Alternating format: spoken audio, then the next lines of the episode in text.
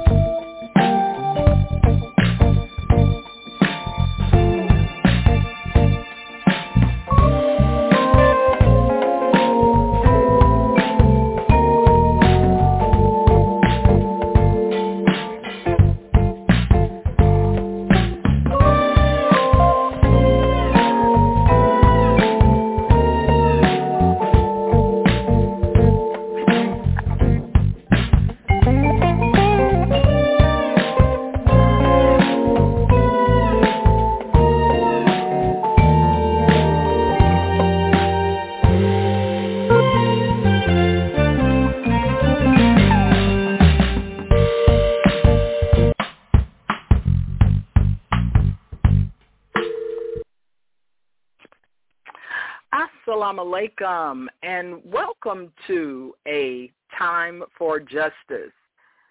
A Time for Justice is a show on the Elevated Places Network, and we would like to welcome you to our show, A Time for Justice. My name is Sister Pamela Muhammad, and I'm an attorney and the host of this show. This show, A Time for Justice, discusses legal and current events in a roundtable discussion of legal minds. We discuss this country's centuries-long failure to apply, uphold, and enforce the laws, and the overall failure of the legal system to give justice, and the negative impacts these failures have had on Black people and their Black families. Ultimately, we want fair dealing. We want justice under the law. All too often, this is not the actions that we see. Our guest tonight will not make those excuses for racist conduct, often seen, which are really just distractions from the truth, which is the path to justice and equal protection. Let's talk about just, fair, and equitable solutions which are in the best interest of the people. Let's remove the distractions. So tonight's topic is the juvenile law system's historic and continuing failure to be accountable for the best interests of Black youth. And one of the reasons why we really have to look at this issue about this system, this racist system, and the centuries-long failure, 400 years failure to be accountable for anything but murdering and genocide. And all too often, the distraction that we're given is how these systems really are working on our behalf, and that the failures that we see with our youth, such as the educational system, as in the special education system, we see these high numbers with incarceration oftentimes, and we see all these distractions. And we're going to talk tonight about how these are really intentional acts targeted. This is a Caucasian reality that we have been held under. As the Honorable Minister Louis Farrakhan talked in one lecture, we want full and complete freedom, and this is not what we have in this current reality, that we keep asking these legislatures to do right by us, and we keep expecting something to change, and all too often our children are the victims. And as we look at this race to try to inoculate our children with these shots that are not safe, they're not effective, they're not even needed. So we know that this targeted system is really moving in on Black youth, and we have to raise the alarm. We've got to continue educating our people about what we've seen in the courthouses of America, which will provide evidence beyond a shadow of a doubt that this system, one that we cannot trust. So without further ado, I would like to introduce my guest tonight, our guest on A Time for Justice. He's one of our favorite, and the reason is after I read his bio, I will definitely explain more about why he's such a favored Black male attorney in today's time. So our brother is Deshaun Muhammad, also known as Brother Deshaun X Peoples. He's been a practicing attorney since 2001. Over the years, Brother Deshaun has practiced law all over the state of Tennessee on a broad range of cases. He is the former Chancery Court Special Masters for Shelby County, Tennessee. While he has tried many cases, both criminal and civil, he has found that his passion is in cases involving children and families. Brother Deshaun has been an attorney for the Tennessee Department of Children's Services, and since that time, he has represented countless children and families in the court system in cases involving delinquency, child abuse, custody, and all aspects of family law. He is a husband and a father of a toddler. Brother Deshaun is a Chicago native. He attended undergraduate at Rust College in Mississippi. He attended law school at Drake University, and he is a actual practitioner in the law office of Juan T. Williams. And that's in Southaven, I believe, Mississippi, or in the Memphis, Tennessee area. So I'll let him tell you more about that. But one of the things that I just really want to just bring to the attention and scream, loud, Brother Deshaun is a very special lawyer because he works with children and he works with families. And a Black male, we had a brother on our show last week, and he was another Black attorney by the name of Brother Leonard Muhammad. And Brother Leonard Muhammad, as a Black male attorney who also is a member of the Nation of Islam, he spoke like a man. You could tell he thought like a man, a wide-awake Black man at that. And this is what our children and families need in these courts. And he has the compassion, he has the love, the commitment for our youth, and certainly the knowledge and experience. So this is one of the reasons why we really feel privileged and honored to have Brother Deshaun on A Time for Justice this evening. So let me go ahead and open up Brother Deshaun's mic. Brother Deshaun. Assalamu alaikum, sis. Wa alaikum salam, sir. Wow, I so appreciate that beautiful introduction. Yes, sir. Praise be to Allah. And you deserve every word because, again, in these trying times, when our children and families are in crisis and a Black male is so often needed in these young men's lives, these young women's lives to look up to and have someone standing to defend them, I can't say it enough how important that is. And so, yes, sir. So, as you and I were talking, and again, I want to thank you so very much for taking your time to come on the show tonight, because as you and I were talking, we wanted to talk about accountability. And as I kind of alluded to in the introduction, the fact that such egregious harm is done sometimes to Black youth in these courts, and it's intentional and it's historical, we have to look at the fact that there's no accountability. And, just to put it in plain English, is saying, if you're not accountable, then I can't leave my child with you.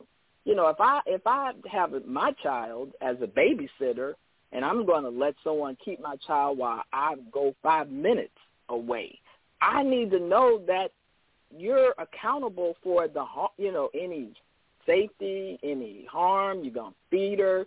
You're going to make sure that she's actually taken care of, just, in a way that is best, not harm her. And I think all too often our people don't realize that hiding behind these smiling faces in some of these court systems, this juvenile law system especially, these people are not accountable for the harm. And, we even talked about whether or not it's targeted, racist, intentional behavior, and sometimes, like myself, I think it's intentional genocide. So, we have to really talk about it, and I couldn't think of anybody more astute and knowledgeable than you to bring this message home in these trying times. So, yes, sir. Yes, sir. So, as I said, go ahead. Yes, sir. No, I agree with you wholeheartedly, and I think a big chunk of the problem is that we assume that everybody who takes on the mantle of doing something with children is doing it out of love, care, and concern. So when we think of juvenile court, as you stated when we were talking, there's often a smiling face on it, in that the court, all the juvenile courts would say that their mission is to rehabilitate and not to punish. But those are just words, and it's just not true, and it's not borne out in the numbers, the statistics, and the lives that are affected. And we have to pay attention to this issue, because so many of our children are being damaged, and we keep saying black, and we're talking about our children, because the majority of the children in this system, they're black. Right. Yes, sir. I mean, I know I saw some stats in a county, I guess, in Tennessee. When you talk about children being taken into custody in 2000, and I believe this is 19 children taken into custody, you've got 2,184 black children versus 139 white children.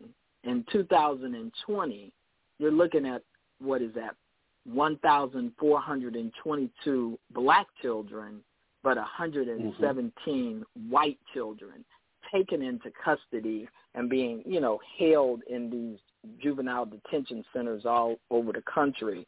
It is, disproportionately our children. So you're absolutely right. Yes, sir. So, we brought up the topic. I think, it was screaming in our faces. We could not look past the story about a judge in Rutherford County, Tennessee. And this story came out about how this judge, she makes a practice of jailing children, black children, and she has a staggering history, is what the article from the public radio that was published here October the 8th. And these are the type of things that we see. We know it, but we want to make sure that our community is aware of just how egregious, again, this is. So we've got this judge, Donna Davenport, according to this article. She arrested some girls, 4 black girls, 6th graders, 2 4th graders, and a 3rd grader. And apparently these children were arrested because there was a YouTube video that showed a 5-year-old and a 6-year-old, I don't know what they were doing, playing around, rough shot, who knows, but supposedly the girls were looking, and then the next thing you know, you've got these children being locked up. There's in a jail facility that has got 48 cells, 64 beds. You've got these, The sixth grader gets handcuffed. The fourth grader who has diabetes, she's suffering, watching. I guess eventually she got maybe dragged to. But in this particular county, they were saying that you got 5% of children locked up. That's the state average. But in this particular county, 48% of children are locked up, 40% higher, you know, a 40% versus a 5% average. So, you know, we seen this, you know, this came to light. Or do you know any of the facts on this case, Brother Deshaun? I know it's not your county, but have you heard anything else about Rutherford County? That's not my county, and I don't know very much specific about the county, except for the fact that I can say I've actually been in that detention facility. And when they say detention facility, you might think it's a place, you know, specifically designed to hold children, and maybe it holds children, but that it would be more child-friendly. But I can tell you, the Rutherford County Juvenile Detention Facility is the most prison-like juvenile detention facility I have ever been in. We're talking about big, heavy iron doors with a tiny little glass slit in them, and that's all you see from the halls. I mean, it is designed to prepare a child for prison.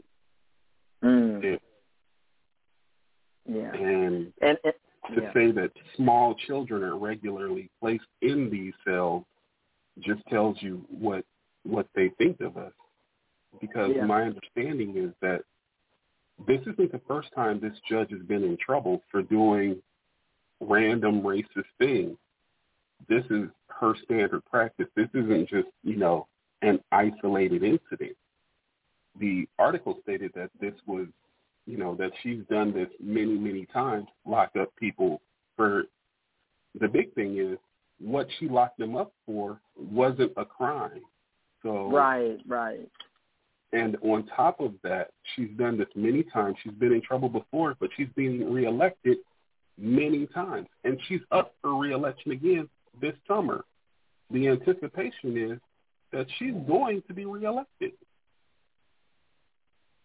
Yeah.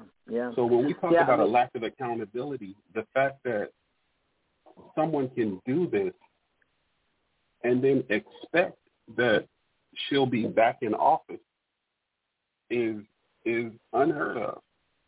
But that's what we deal with on a consistent basis. Many of these judges have been in their seats for who knows how long because they just keep being reelected. That's true. You know, it's quoted in this article. She's saying, I've locked up one 7-year-old in 13 years. And she said it broke her heart, of course. But 8 and 9-year-olds and older are very common now. You know, so this thing about, and I think the big thing about accountability is that Rutherford County, according to this article, violated the federal law 191 times by keeping kids locked up too long, according to a story that was published by the Tennessean. And it talks about, by law, children held for such minor acts as truancy, where to appear before judges within 24 hours and be released no more than a day. But the newspaper interviewed Davenport, who estimated half those violations occurred because a child had cursed her or someone else. And so she says for cursing, she typically sentenced kids to 2 to 10 days in jail.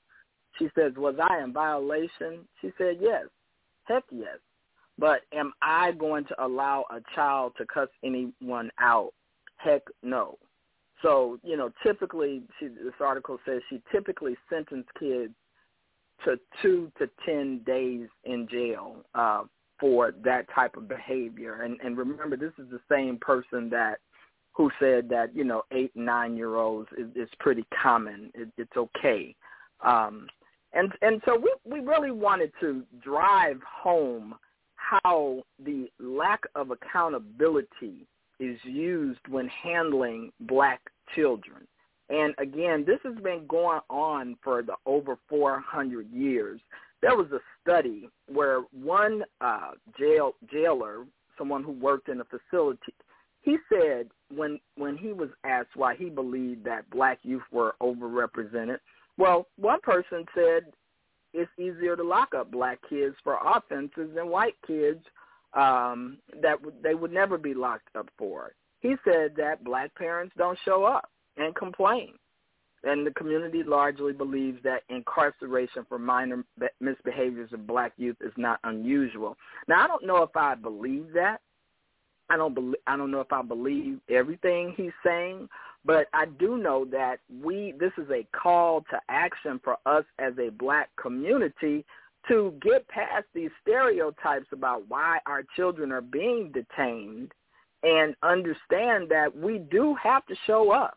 And we do have to encourage our community to show up and to actually take charge of these children so they won't be targeted for, as these little girls, this fourth grader and a sixth grader, they got arrested at school because supposedly they didn't intervene in a fight.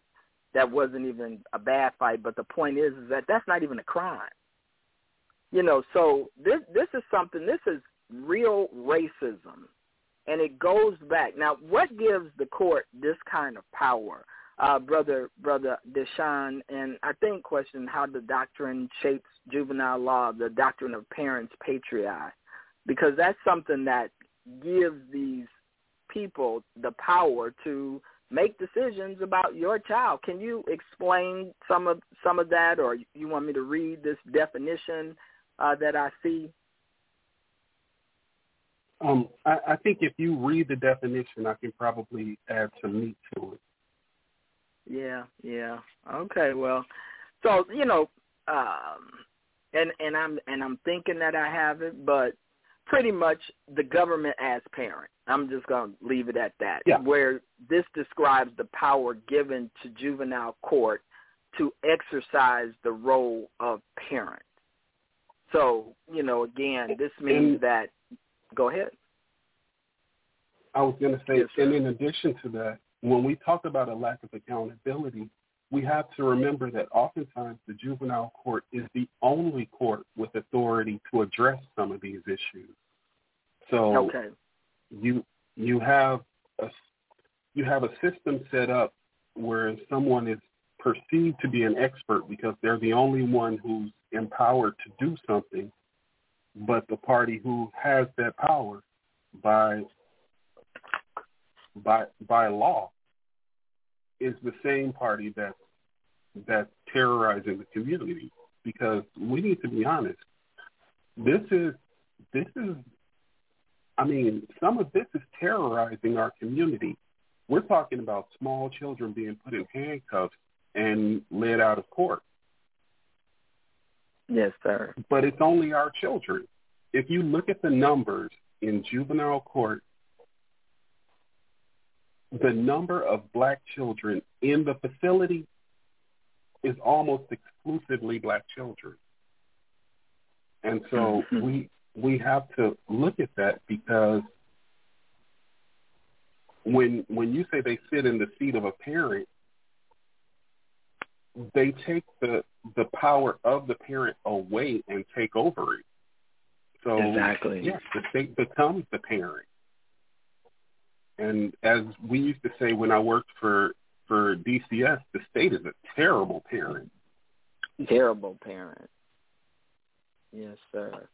And like you say, the trauma being done to our children is described oftentimes as PTSD, you know, post-traumatic stress disorder, because to handcuff a fourth grader, you know, a sixth grader, and actually parade them in front of their friends, these are leaving marks that really probably never go away.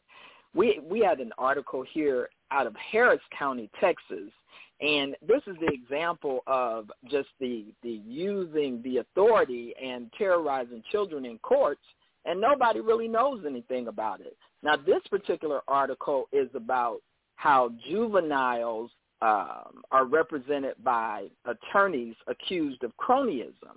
And the article is entitled, Everyone Wins But the Kids. And so in this article, it was saying how, you know, so many cases, these lawyers have so many cases that they definitely can't really adequately represent these children, and everybody knows that. And this author, this University of McKinney School of Law professor said, he said it's a joke. He said it's just a joke. It tells me immediately that you're not really investigating the cases, and you're not doing what you need to do. And young clients especially, they just don't know any better. So this is, you know, so children cases are just being pushed through the courts. Nobody's really holding anybody accountable.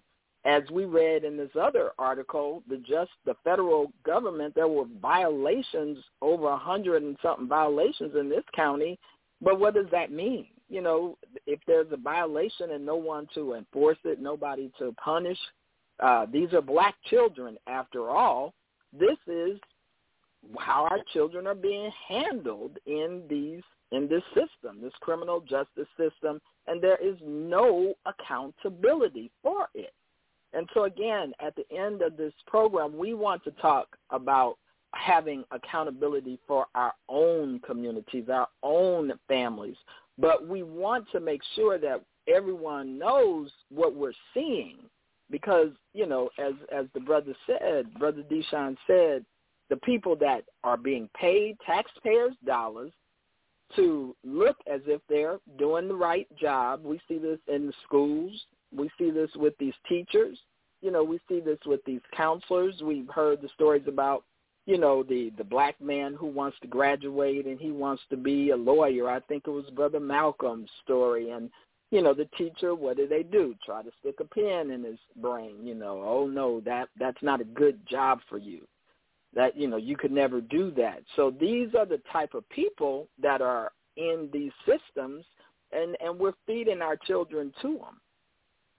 So, you know, kind of wanted to go on and say we talked about the evidence. What evidence do we see that judges and police and teachers are punishing youth and youth of colors at a higher rate?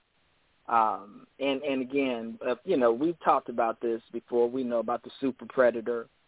We know about, you know, that whole stereotype that was labeled that black youth are super predators and that they are somehow worthy of punishment. Isn't that right? You know, Brother Deshaun.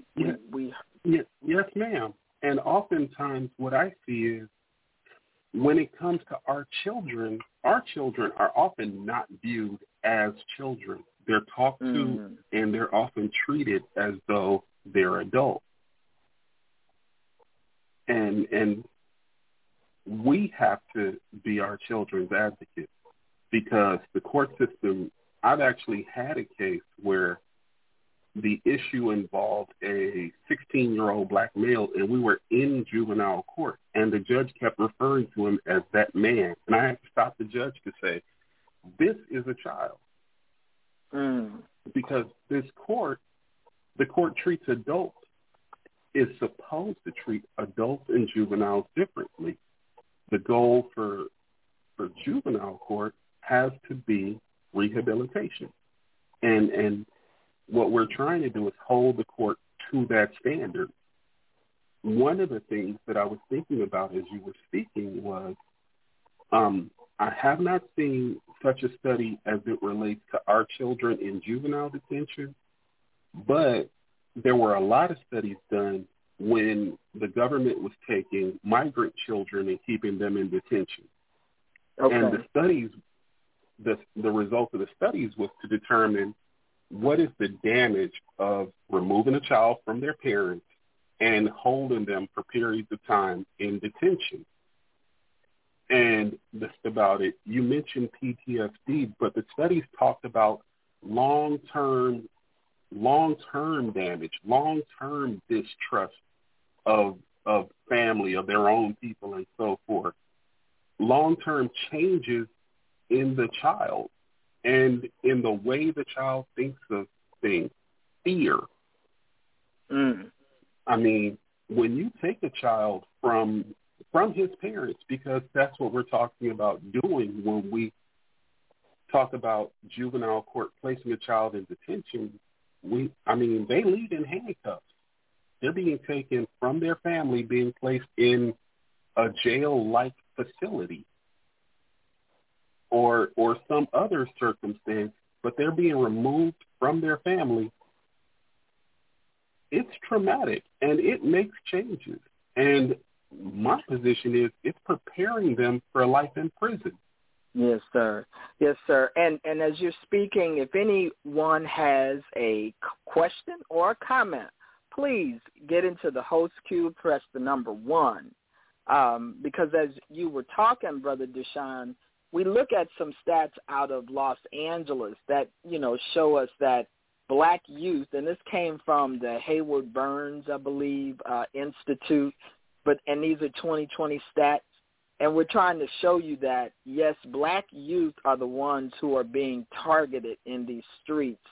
And, again, 5.1 times more likely to be referred to probation, 7.7 times more likely to have a petition filed in juvenile court, 9.5 times more likely to be declared a ward of the court, 31.3 times more likely to be committed, 1.5 times. And then they go on to talk about Latino youth. So Latino youth, they're, definitely almost double the rate of white, 1.5 times more likely to get probation, 1.9 times more likely to have, in juvenile court, and so on and so forth. But the key is that, again, our children are not committing more crimes necessarily. They're not more likely to commit crimes. They're just being punished. And, I think want to jump into one of the big aha moments is that this relates to not only racism but poverty. And we went back with a book entitled Children in the Midst of the Storm, which is a book that chronologizes historical, findings with the development of child welfare in America. So we can go back to right after slavery. We can go back really to when the settlers came to the shores of this country. And one of the things they determined was that if poor children are in need of care because of the poverty of their parent, and their parents' poverty is in turn due to whatever, then leaving children with such people will only spawn another generation of poor people. And before you get there, you got to go with this.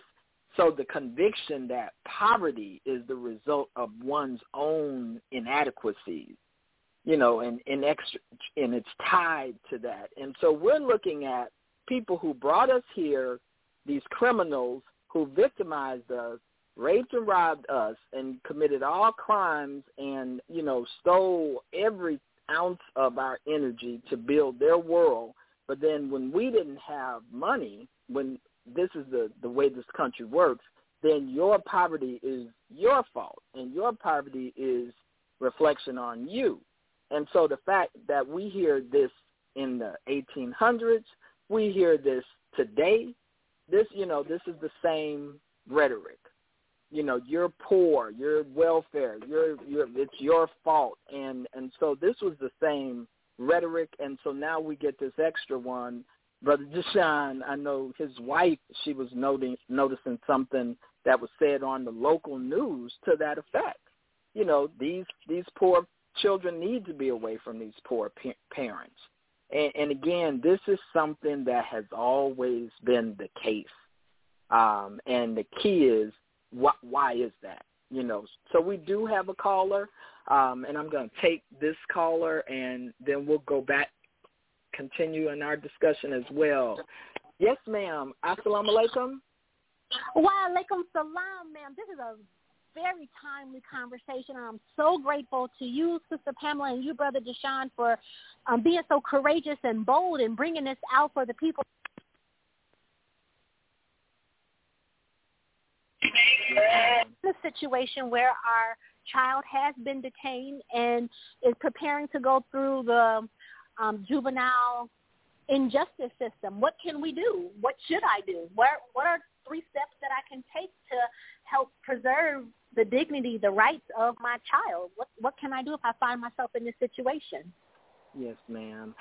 And you went out a little at the beginning, ma'am. First I'd like to say all praises are due to Allah for what you said. And you're saying, I think, that if your child is been detained in the juvenile system, what should you do? Am I correct? Yes, that's exactly what I'm saying. Yes, ma'am. Okay. Yes, ma'am. So, Brother Deshaun, did you want to give some input, answer that question? Yeah, I think the first thing you need to do if your child is caught up in this system is to the best advice I ever give is to shut up. You do not give a statement, and don't allow your child to give a statement. And the second step is to look for a lawyer, because your child will need representation. They'll often say that, it's a small thing and that, it doesn't necessarily require a lawyer. You can do it yourself. Get a lawyer. Get somebody who's qualified to address the issues and who knows the system, because what kind of you obviously don't know the system if your child is being locked up in the first place. So the first step would be to be quiet. The second step is to get an attorney. And the third step is get some community members to get involved, because a network always helps. It always helps. You can show the court that somebody cares about this child. There's less of a chance that that person will slip through the cracks. Mm-hmm, great. And I heard I think her follow-up question was, what kind of lawyer should that be? And Brother Deshaun, did you want to respond for that as well, please? My first answer would be it needs to be a black lawyer. Yes, sir. And aside from that, it should be someone who has experience dealing with juvenile court systems. So right. Generally that would be family lawyers who would deal with it. But just ask the attorney, how much experience do you have dealing with this court system? Because it is not the same as dealing with the adult court system. I've dealt with both. And the approach in juvenile court can be very different, and you have to know who you're dealing with. Yes, sir. Yes, sir. And I want to say that if anybody has another question or comment, please press the number 1 to get in the host queue. And I wanted to say something. Another idea that I've sometimes tried to communicate to our families and our parents in the community is that, like you say, the juvenile system is different. So you got to look at the fact that, according to the law in many states, the lawyer's first responsibility is to the child, and really to the child only. And so what that means sometimes is that a parent may be writing the check to hire this attorney and, definitely getting someone who they feel confident in. But you got to be aware of the nuance that exists with child law. So, I think in my cases, I've always tried to, like Brother Deshaun say, give the child a team, because I think anyone that can add to the likelihood that I can do the best defense for this child by knowing what's going on with the child, I don't want to cut them off.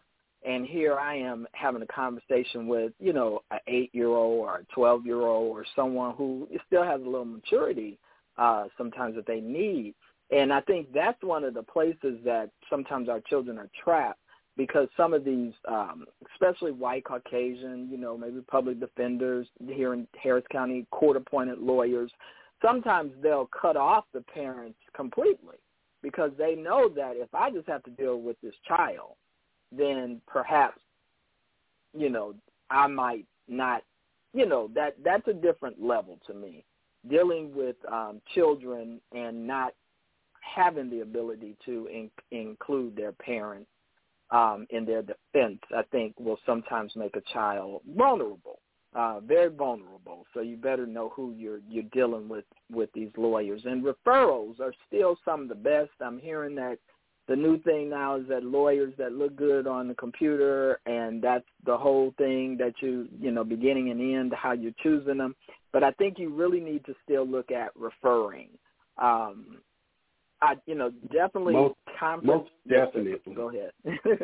Yes, sir. No, I was going to say you are definitely right. In terms of choosing someone, word of mouth means a lot, because you can create an ad to make a person look like they've been doing something forever. They may have just started. And the ad can say anything. I mean, look at the things that ads have convinced us to buy. And it's the same approach with lawyers, whereas word of mouth means a lot. Talk to people and try to find out, child, and who sought to get a good result. And yeah, I agree with you. That's the best approach. Yeah. Yes. And, you know, I think while we're talking about, again, the nuances of a juvenile case, a lot of times, too, this need to remain silent and not give what we call exculpatory information, or, you know, things that will incriminate the child, is so very important. And so I think parents, you know, two things, of course, like Brother Deshaun said, don't make any statements.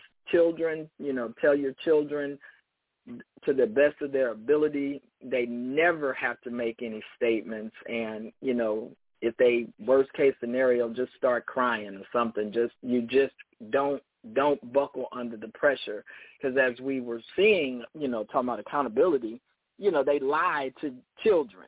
And so, you know, Illinois just had that overturned case that you can't lie to children during interrogations, trying to get children to confess to things, and, you know, by giving them fantasy-based, you know, information, or just straight-out lies. But, you know, so the key is to tell your child, when they leave your home, do not talk about personal matters to any adult. And that even includes these principals. I think a lot of times you can still say, I need to talk to my parent first. Can we call my mom? Can we call my dad? You know, so talking to your child and making sure, you know, you do these exercises with them, practice sessions with, what are you going to say if this happens? You know, like sometimes we'll talk to our children about, if you're outside and someone strange that you don't know approaches you, what do you do? So, you know, these are definitely the times that we have to have these type of communications with our children.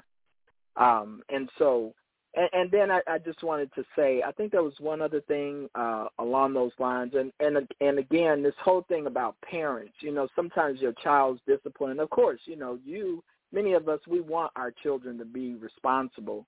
But oftentimes in the middle of these type of proceedings, if your child is charged with something, you know, that's not the time a lot of times to, you know, tell your child, tell them what you did, little Johnny, you know, right in front of everybody. You know what I'm saying? You may want to have a private conversation, get the facts, get a good lawyer, and then proceed. That, you know, that's just something that I think is important and relevant to children. You know, and I'm just one of those parents, too. I just want to throw that out there. You know, we'd always tell our children, don't discuss what goes on in our house, you know, with anybody. You know, you need to, again, tell the child, tell that adult that they need to speak to your parent. Talk to my parent. I need to speak to them first. So, you know, these are very important messages in this time. So thank you so much, ma'am, for your questions. And did you have anything else you wanted to say?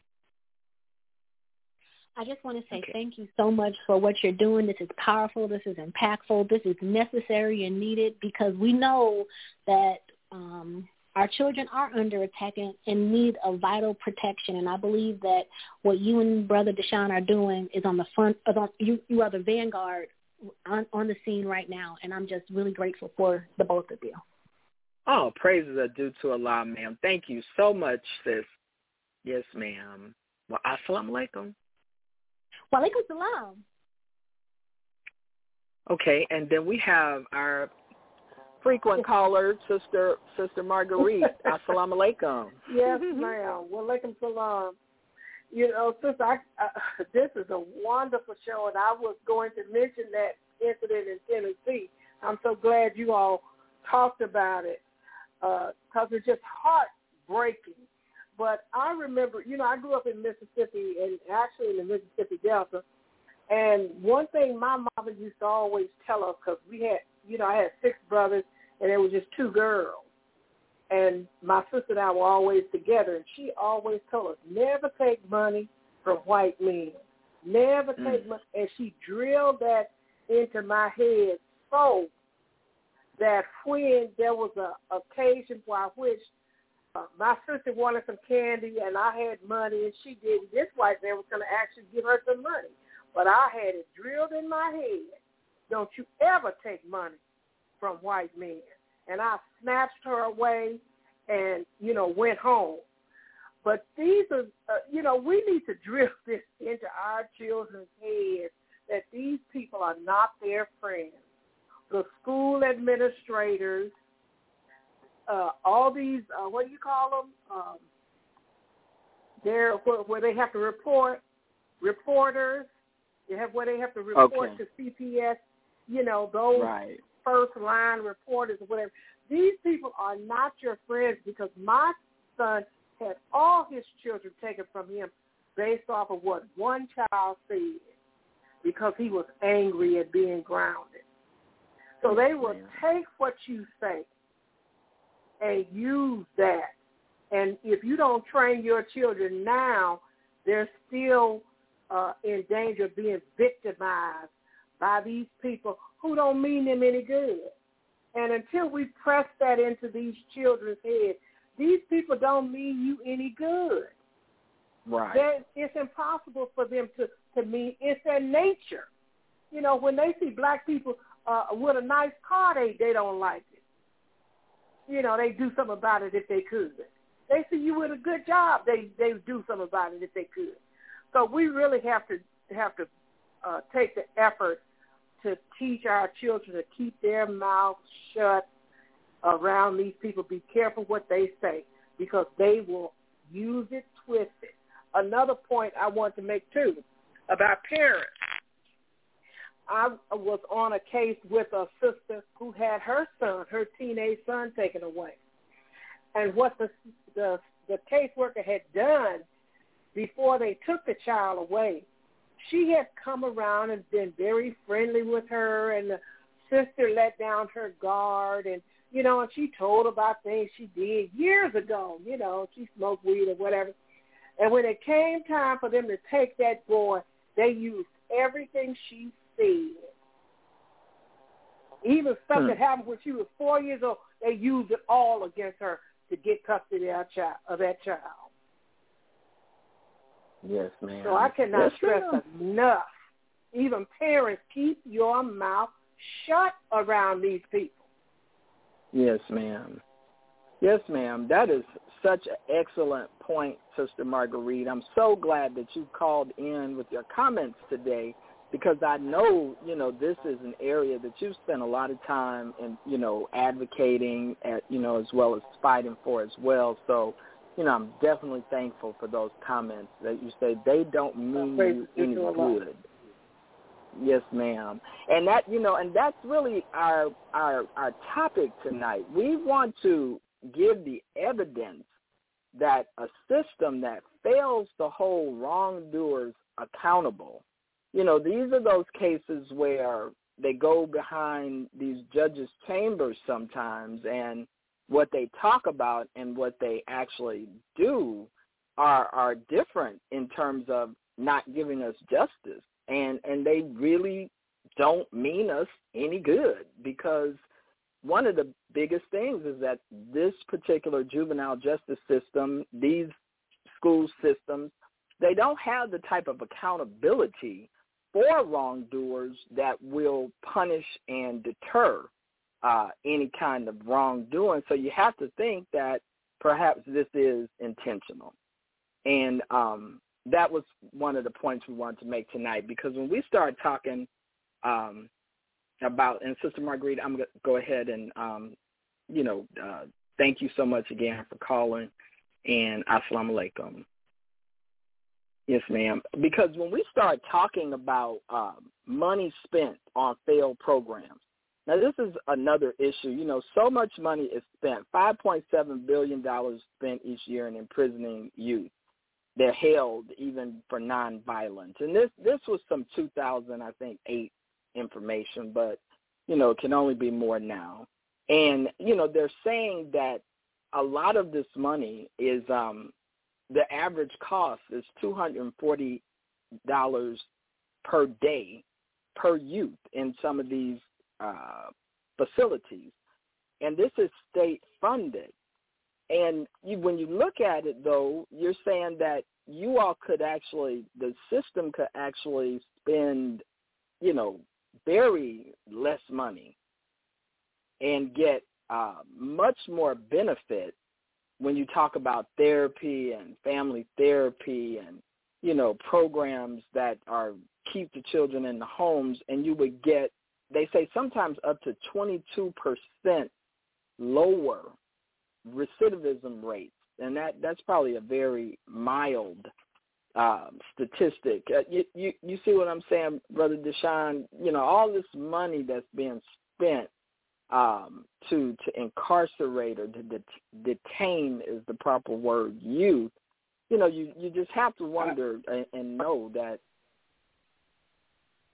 Yes, sir, go ahead.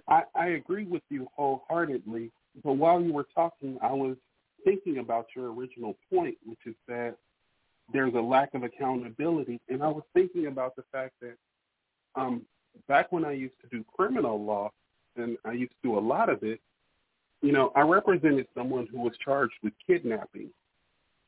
And the amount of time this man was facing for kidnapping someone, a lot of time, because it's a very serious felony.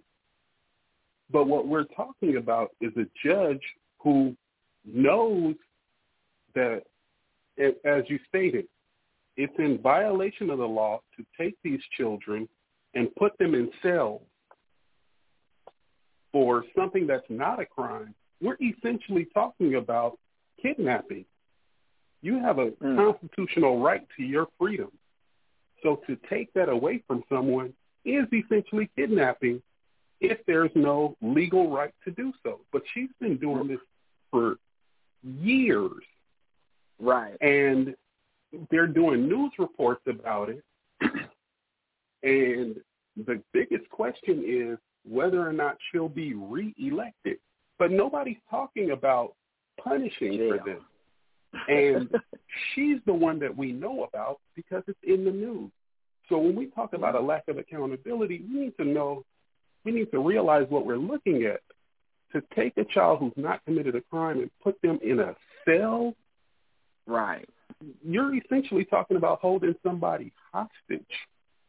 That's right. But in terms of the system itself, you mentioned that, you know, there was the case in Illinois and the new law that says that they can't, that the officers can't lie to children. But so far, Illinois is the only place that has that law. Right. The police have a right to lie to a suspect. And in every other state but Illinois, there's nothing to stop that from applying to a juvenile.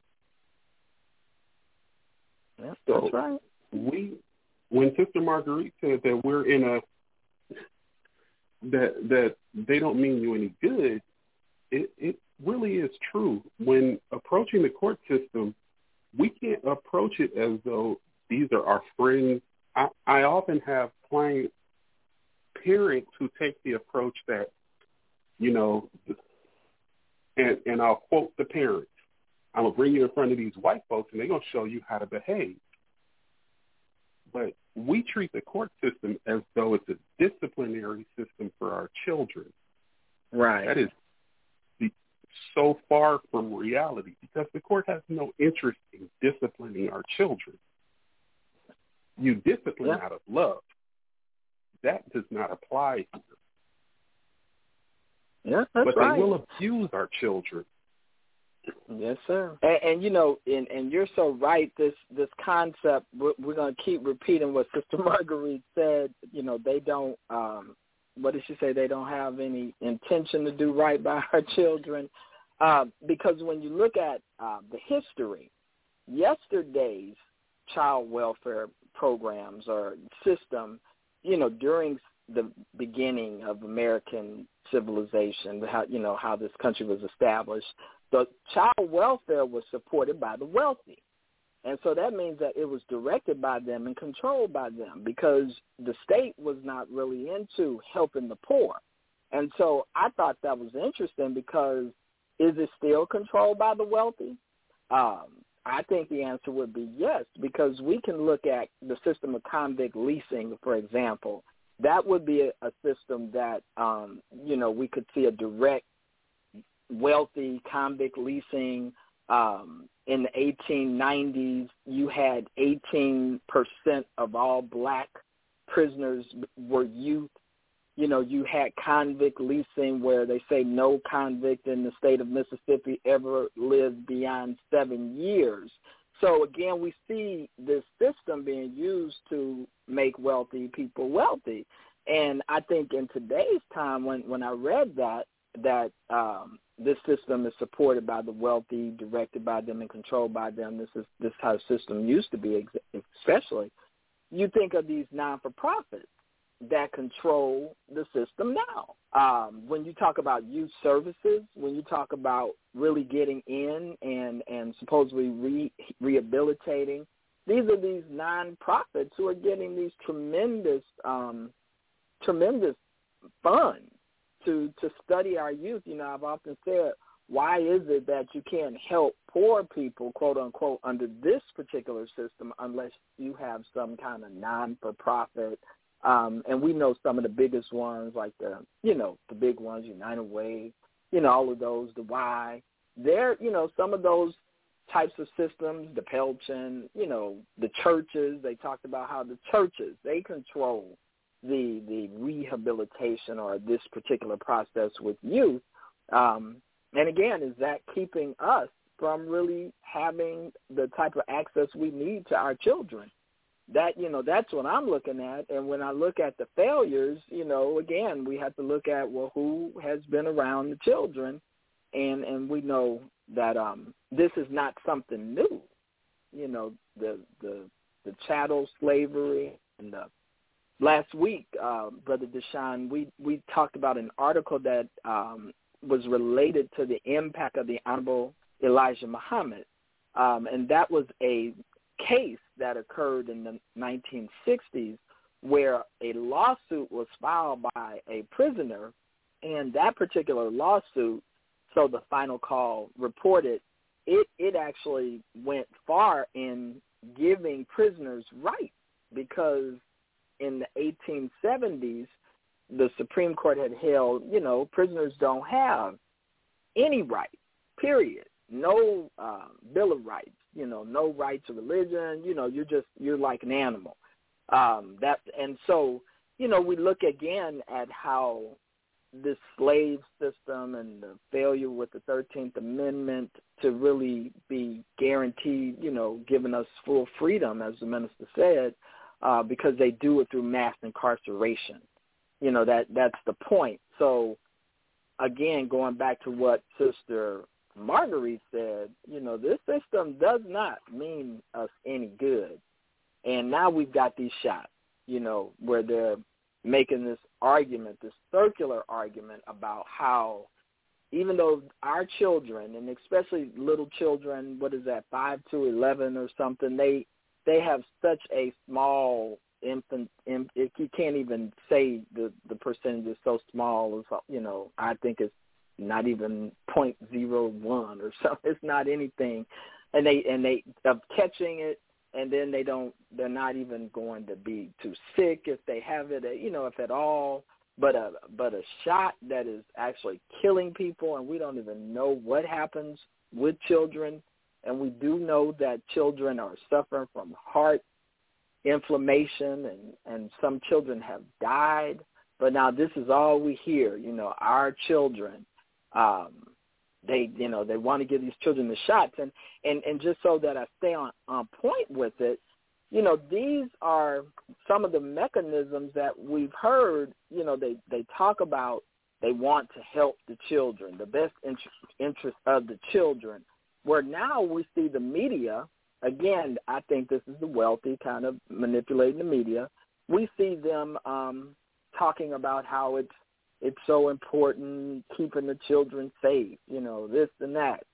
So it's really something that we have to wake up, I think, as the sister caller was saying earlier. Yes, ma'am. And I think what you said about the shot is really relevant, because they're making vaccination a necessary part of so many things.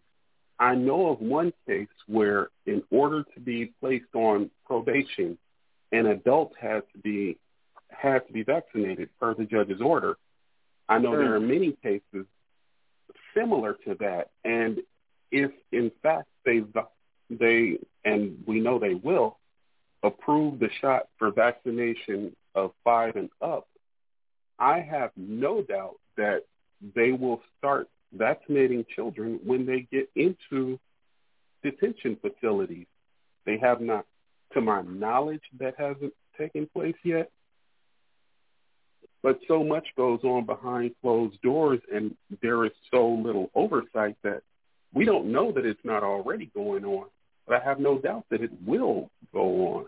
And that's another avenue by which people have access to our children in order to vaccinate them. Yes, sir.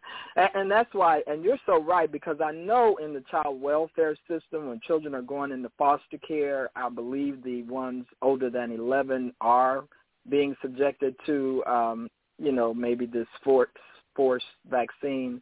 And that's why articles like our sister Charlene Muhammad, she wrote an article entitled, "Will You Let Your Children Be Guinea Pigs?" You know, she wrote another article about how parents are left in the dark, how D.C. legislation is trying to permit children as young as 11 to be vaccinated without their parental consent. I mean, it's actually, I believe, the city council passed it, but there are lawsuits that are fighting against this. But this, again, is why, you know, we have to make sure our listeners understand that this system, as Sister Marguerite said, it doesn't mean us no good, and there has not been accountability for the 400 and over 450 years that we've been here. There's actually been a direct genocidal plot.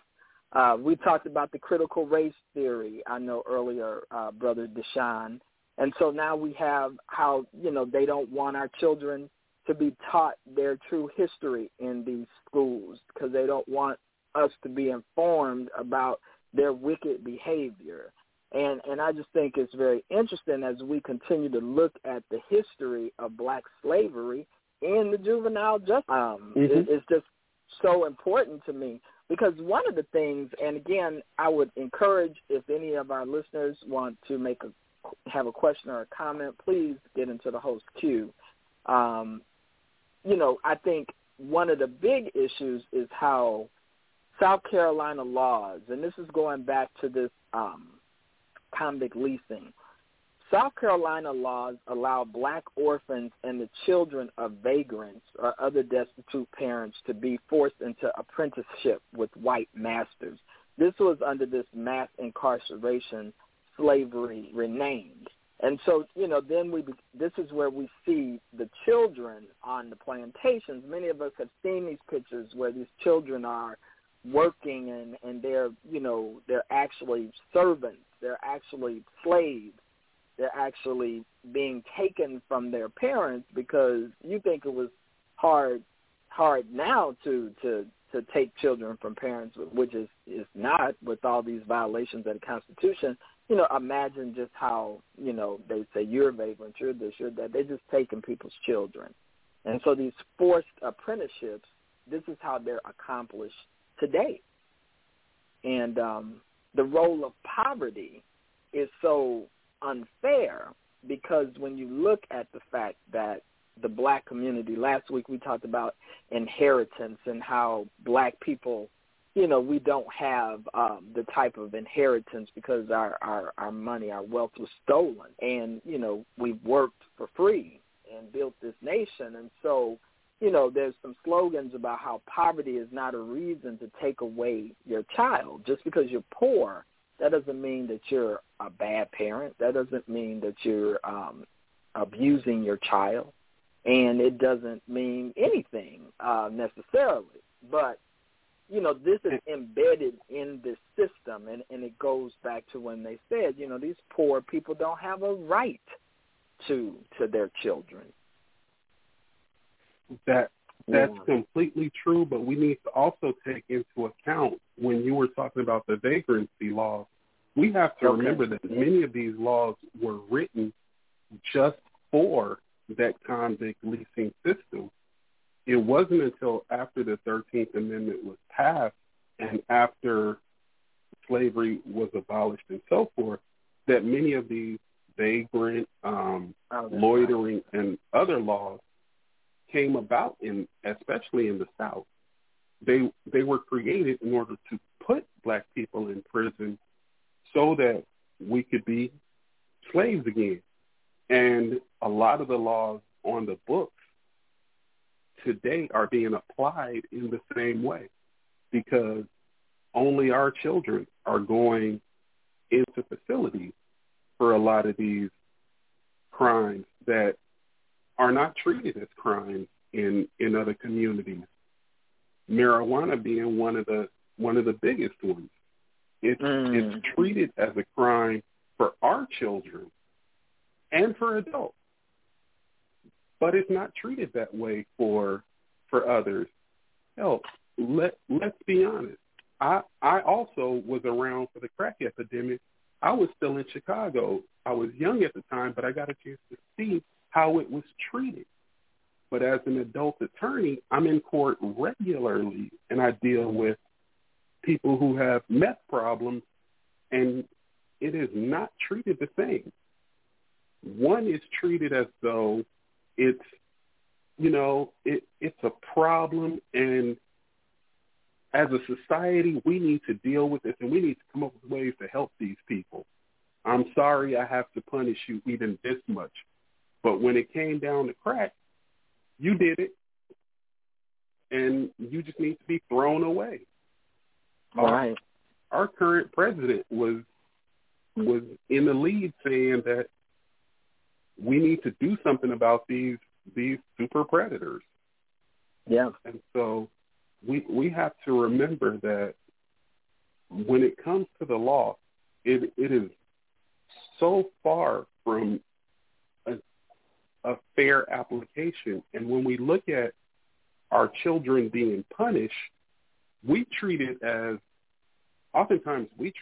though they're being punished. They are not.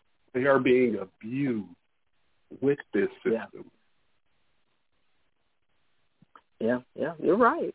Because the concept that black youth being incarcerated for minor misbehavior, that's treated as usual. It's normalized, and so I think we get very desensitized and are sometimes very shell-shocked. You know, where you have a mother, you know, standing in front of a judge, you know, slapping her child saying, you know, I'll beat him, you know, and you won't have to worry about that because let me tell you what else he may have done, you know, something, and you're not really understanding that you're sentencing your child to a lifetime, perhaps, you know, incarceration, because the recidivism, once a child is going into the system for something small, then the likelihood that the child may return, may have been traumatized in detention, you know, will broken, you know, who they are. And that's why it's so important that we you know, see the men like yourself, Brother Deshaun, and the FOI who are in the community now who are, you know, doing programs to keep young brothers out of any type of criminal behavior, such as Brother Louis Ali, who has the apprenticeship program. You have others, welding, different things, because this is so important, as you're saying, because just kind of running down the history, you know, we have the case of George Stinney, who in 1944, he was the 14-year-old who was executed at the age of 14. And that child was executed. He's the child. Sometimes we see him. He was sitting in the electric chair. He was so small that they couldn't even, I think they say they couldn't even really hold him in the chair. You know, but the child, some of the facts, they say he was tried 1 month after his arrest, and he was executed 6 weeks after trial. But then in 2014, there was a writ by his family because he had never committed the crime. You know, he was totally exonerated. You know, we talk about the super predator with John DeLillo, you know, when you had this, you know, just over-targeting, this racist attack, really. It's really like a mob attack, Brother Deshaun, because when I look at Michael Brown and what happened to him in St. Louis and, you know, the fact that he was just shot down in the streets, murdered, and, you know, this was just an attack. It was a mob attack. And then we saw the officer get on TV and talk about how he, you know, make all these false, you know, stereotype about how he was justified and how he was fearful. But these are the same patterns that we've seen. Now we see Ahmaud Arbery is on trial. And everybody, we need to look at that. And again, we have to look at these things because these are the same people who put on these white coats and say, now I'm your doctor. You know, okay, first I'm your police officer who's just going to shoot you and make up some lie about why it's justified. Now, you know, I'm your doctor who is talking about some shot being safe, you know, or I'm this judge down in Rutherford County who, you know, and the thing is they think it's a joke. You know, they have very little. They lose no sleep at night over the abuse, like you said, Brother Deshaun, the kidnapping of black youth because there's no accountability. You know, so it's something that we have to look at. We talk about the brothers who were the Central Park Five, the exonerated. And they were, in 1989, they were 14 to 16 years old. They were tried and convicted, and there was no evidence, you know, all the confessions, allegedly, but the only thing that, you know, got them off was that someone else did confess to the crime, you know. And these young men were described as how they were described. And so I'm just really kind of fired up, Brother Deshaun, with this issue because we have to, as the sister was saying, we've got to send this message out to our people that the wealthy, they're the ones who are directing and controlling the system, the child welfare system. This was the same thing that existed in the 1800s and 1700s. And so now the wealthy are the ones who are determining what the science is. You know, they're the ones. And so this is the same trap to try to murder our children and to actually, you know, what is it, sterilize them, murder them. Who knows? We just know that this is a massive experiment. And we also know that our children have been subjected to experimentation. You know, there are books that talk about how the children in these foster care systems, they've been the subjects of experimentation at these colleges and universities. And you even hear it now on the radio, you know, do you want to participate in some trial? And so, you know, just getting the word out to our people that your children are not, you can't trust the people that are beckoning you to try to take your children, to try to talk about providing safety and even educating the children in some ways. So I know that I've really been kind of going on and on with this, but I really wanted to, just kind of get you on because this is a system you work with all the time. And yeah. Yes, sir, go ahead. Yeah, I agree with everything you say. And right now there's an outcry for justice as it relates to the police because that's what's in front of us in terms of the visual. But the juvenile system is a closed system, and we have to understand that what's going on with our adults, with incarceration, with the courts, with the police, the exact same thing is going on with our juveniles. They do not wait until we turn 18 to do these things. The same things are going on with our children. They are not safe in this system. The truth is the only real answer is the same one Sister Ava would give, which is separation. But yes, while we have, I'm sorry? I just said teach, Brother Sean. Yes, sir. Yeah. But while we have this system, we need to hold it accountable and we need to pay attention. We need to know when we deal with anybody as it relates to this system, any step in the process, we need to have our eyes open. We need to approach it as though we're going into hostile territory. And we need to get people around us who are wide awake and who are not necessarily the most loud, boisterous person we know, but somebody who's paying attention, somebody who can help us think through the circumstances. We definitely need lawyers, but we need people around us who can help us to see the pieces that we might be missing because this is a dangerous hour, and we're talking about going into hostile territory where our interest is not considered. When you said they don't lose any sleep, they feel like they've done good when we're being locked up. That's oftentimes, right. Because we're often viewed as a monster, and all they're trying to do is kill the monster. That's how our children are often looked at.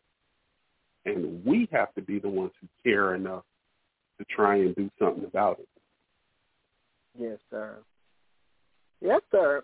And you know, you're so right.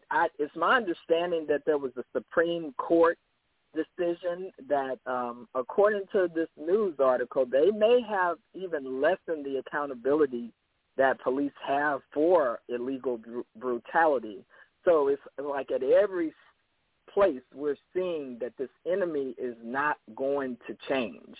You know, we talk about qualified immunity, and that's one of the reasons why judges and police officers and probation officers and anyone in these state positions, they do a lot of what they want to do because it's very difficult to hold them accountable under the statute of qualified immunity because you have to be able to show that they acted willfully or acted just it's an extreme case. And most of the time, you know, you got to be able to read somebody's mind to say, well, was it willful? And then they're just going to lie and say that it wasn't.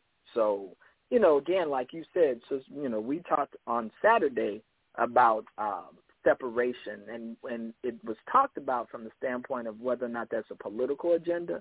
And so when we start talking about people who don't want to keep going to this system for all the answers or for any answers, I mean, we do put our tax dollars into the system, but in terms of safety and what's in the best interest of our children, lots of this is what we're going to have to take into our own hands, such as educating our children and, you know, building communities that our children can feel safe in, perhaps even adopting, you know, even informal, you know, mentoring children in your neighborhood or, you know, everybody used to be Play Mama or Big Mama or, you know, the night person across the street that just may drop off some groceries, because this is the mindset that we're going to have to get to be independent thinkers.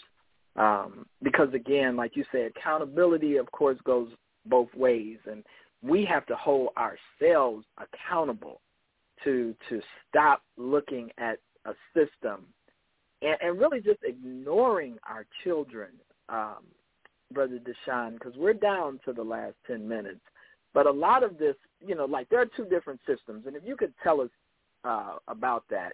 You know, there's the delinquency system, and then there's the child welfare system. And those are two different systems in the juvenile realm. And so tonight we've been talking about delinquency, where a child might be charged with some small something that would be criminal if they were an adult. But is that something... Yes, ma'am. You know, something that you and know. The juvenile court actually deals with.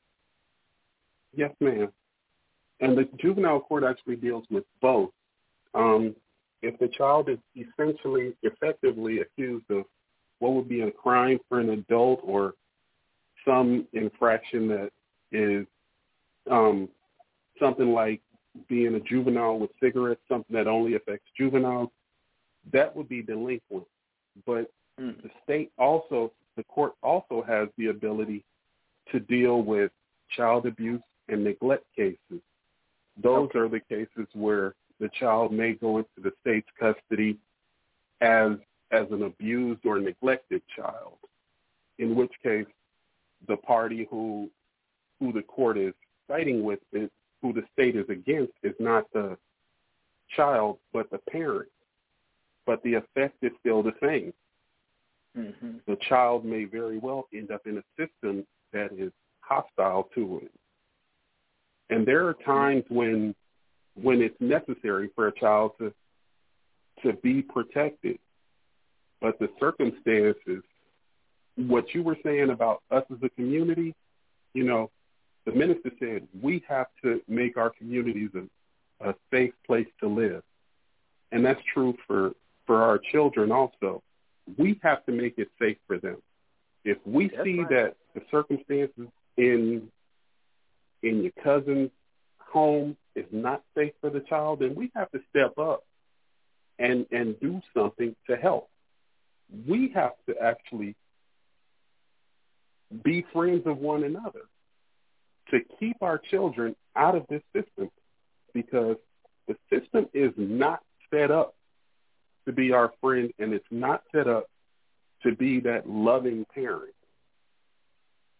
That's right. That old adage that it takes a village, if it takes all of us to come together to help a family so that the child stays out of the system, we got to do it. And otherwise, we're going to damage these children. So there really isn't a choice. Yes, sir. You're so right.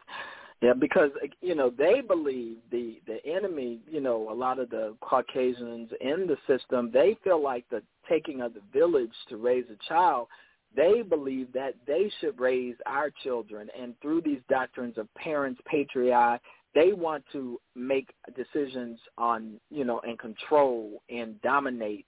And, you know, actually a lot of times that's not ending up with anything but a genocidal plot, because, you know, children can be in both systems. They can be in the child welfare system and the delinquent system at the same time, because oftentimes, you know, when we look at our own selves and making our communities decent and safe places to live, we sometimes are neglecting our children.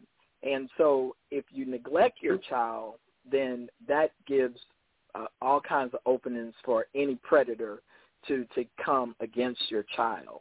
And neglecting sometimes is even that you got to make the hard decisions.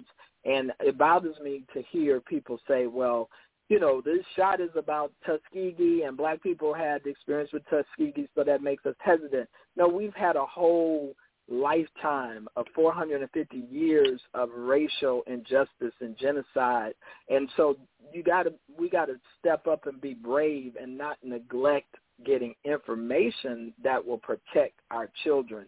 because a lot of times in this system we say we believe that parents should stay well informed of what's going on in your children's lives, and especially in their children's cases. So, you know, please, we're imploring, you know, all of our listeners to put the word out that people need to really not put their head in the sand and just neglect their children and turn their backs on their children, because that is our future.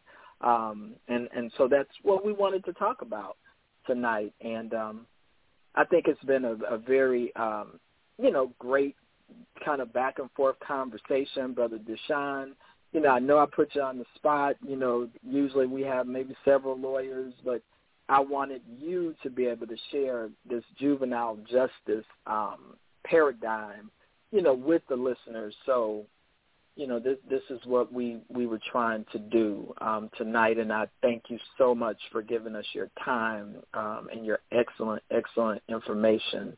So we're down to 3 minutes, and, you know, one of the things I just wanted to say, there's an October 15th article that, you know, it just talks about the futility, in my opinion, of us keep going to the government and government agencies to seek help, because this article talks about how there was a Biden administration policy that was passed when he was elected that is going to address longstanding structural inequities and all of this and racism in the system. And so here we are now being told by two other congresswomen, well, they're going to have to study it because the agencies don't have enough data about the programs and the people. And so they need more access to crucial demographic data such as race, ethnicity, and all of this. Until they have those things, it's hard for them to move forward. And these are the type of excuses that we can't any longer, you know, put our lives on. So I think, you know, we got to make our own communities decent and safe places to live, because I just a hilarious response that after 450 years, or even after the last, let's say, since I was 60s and 60s, 70s, they've done so many studies. They're always studying. They study this, study that, but nothing ever comes from those studies except the lack of accountability, as we talked about tonight. So, well, that's it. I thank you so much, and I want to go ahead and ask everybody, you know, thank you so much for listening to the Elevated Places Network presents A Time for Justice. To hear previous shows, you can log on to the Elevated Places, pull up A Time for Justice, or listen to any of the myriad of shows that are on this network. I would like to thank the listeners who called in to listen, and ask that you tune in next week for more informative discussions. I would also like to remind everyone to listen to Ask Dr. Ava, and her show comes on Thursdays at 7 p.m. Central Standard Time. I would like to thank my executive producer, Sister Samaya Muhammad. I would like to thank Sister Dr. Ava Muhammad, who is the actual, you know, the person, the sponsor of the Elevated Places Network. I would like to thank Sister Donna Muhammad, Brother Terrence Muhammad, and once again, Brother Deshaun, I would like to thank you so much for coming on and speaking to us, and I would definitely like to thank all of the listeners who tuned in, and tune in again next week. We are so humble for your time. Assalamu alaikum. Wow, make them belong.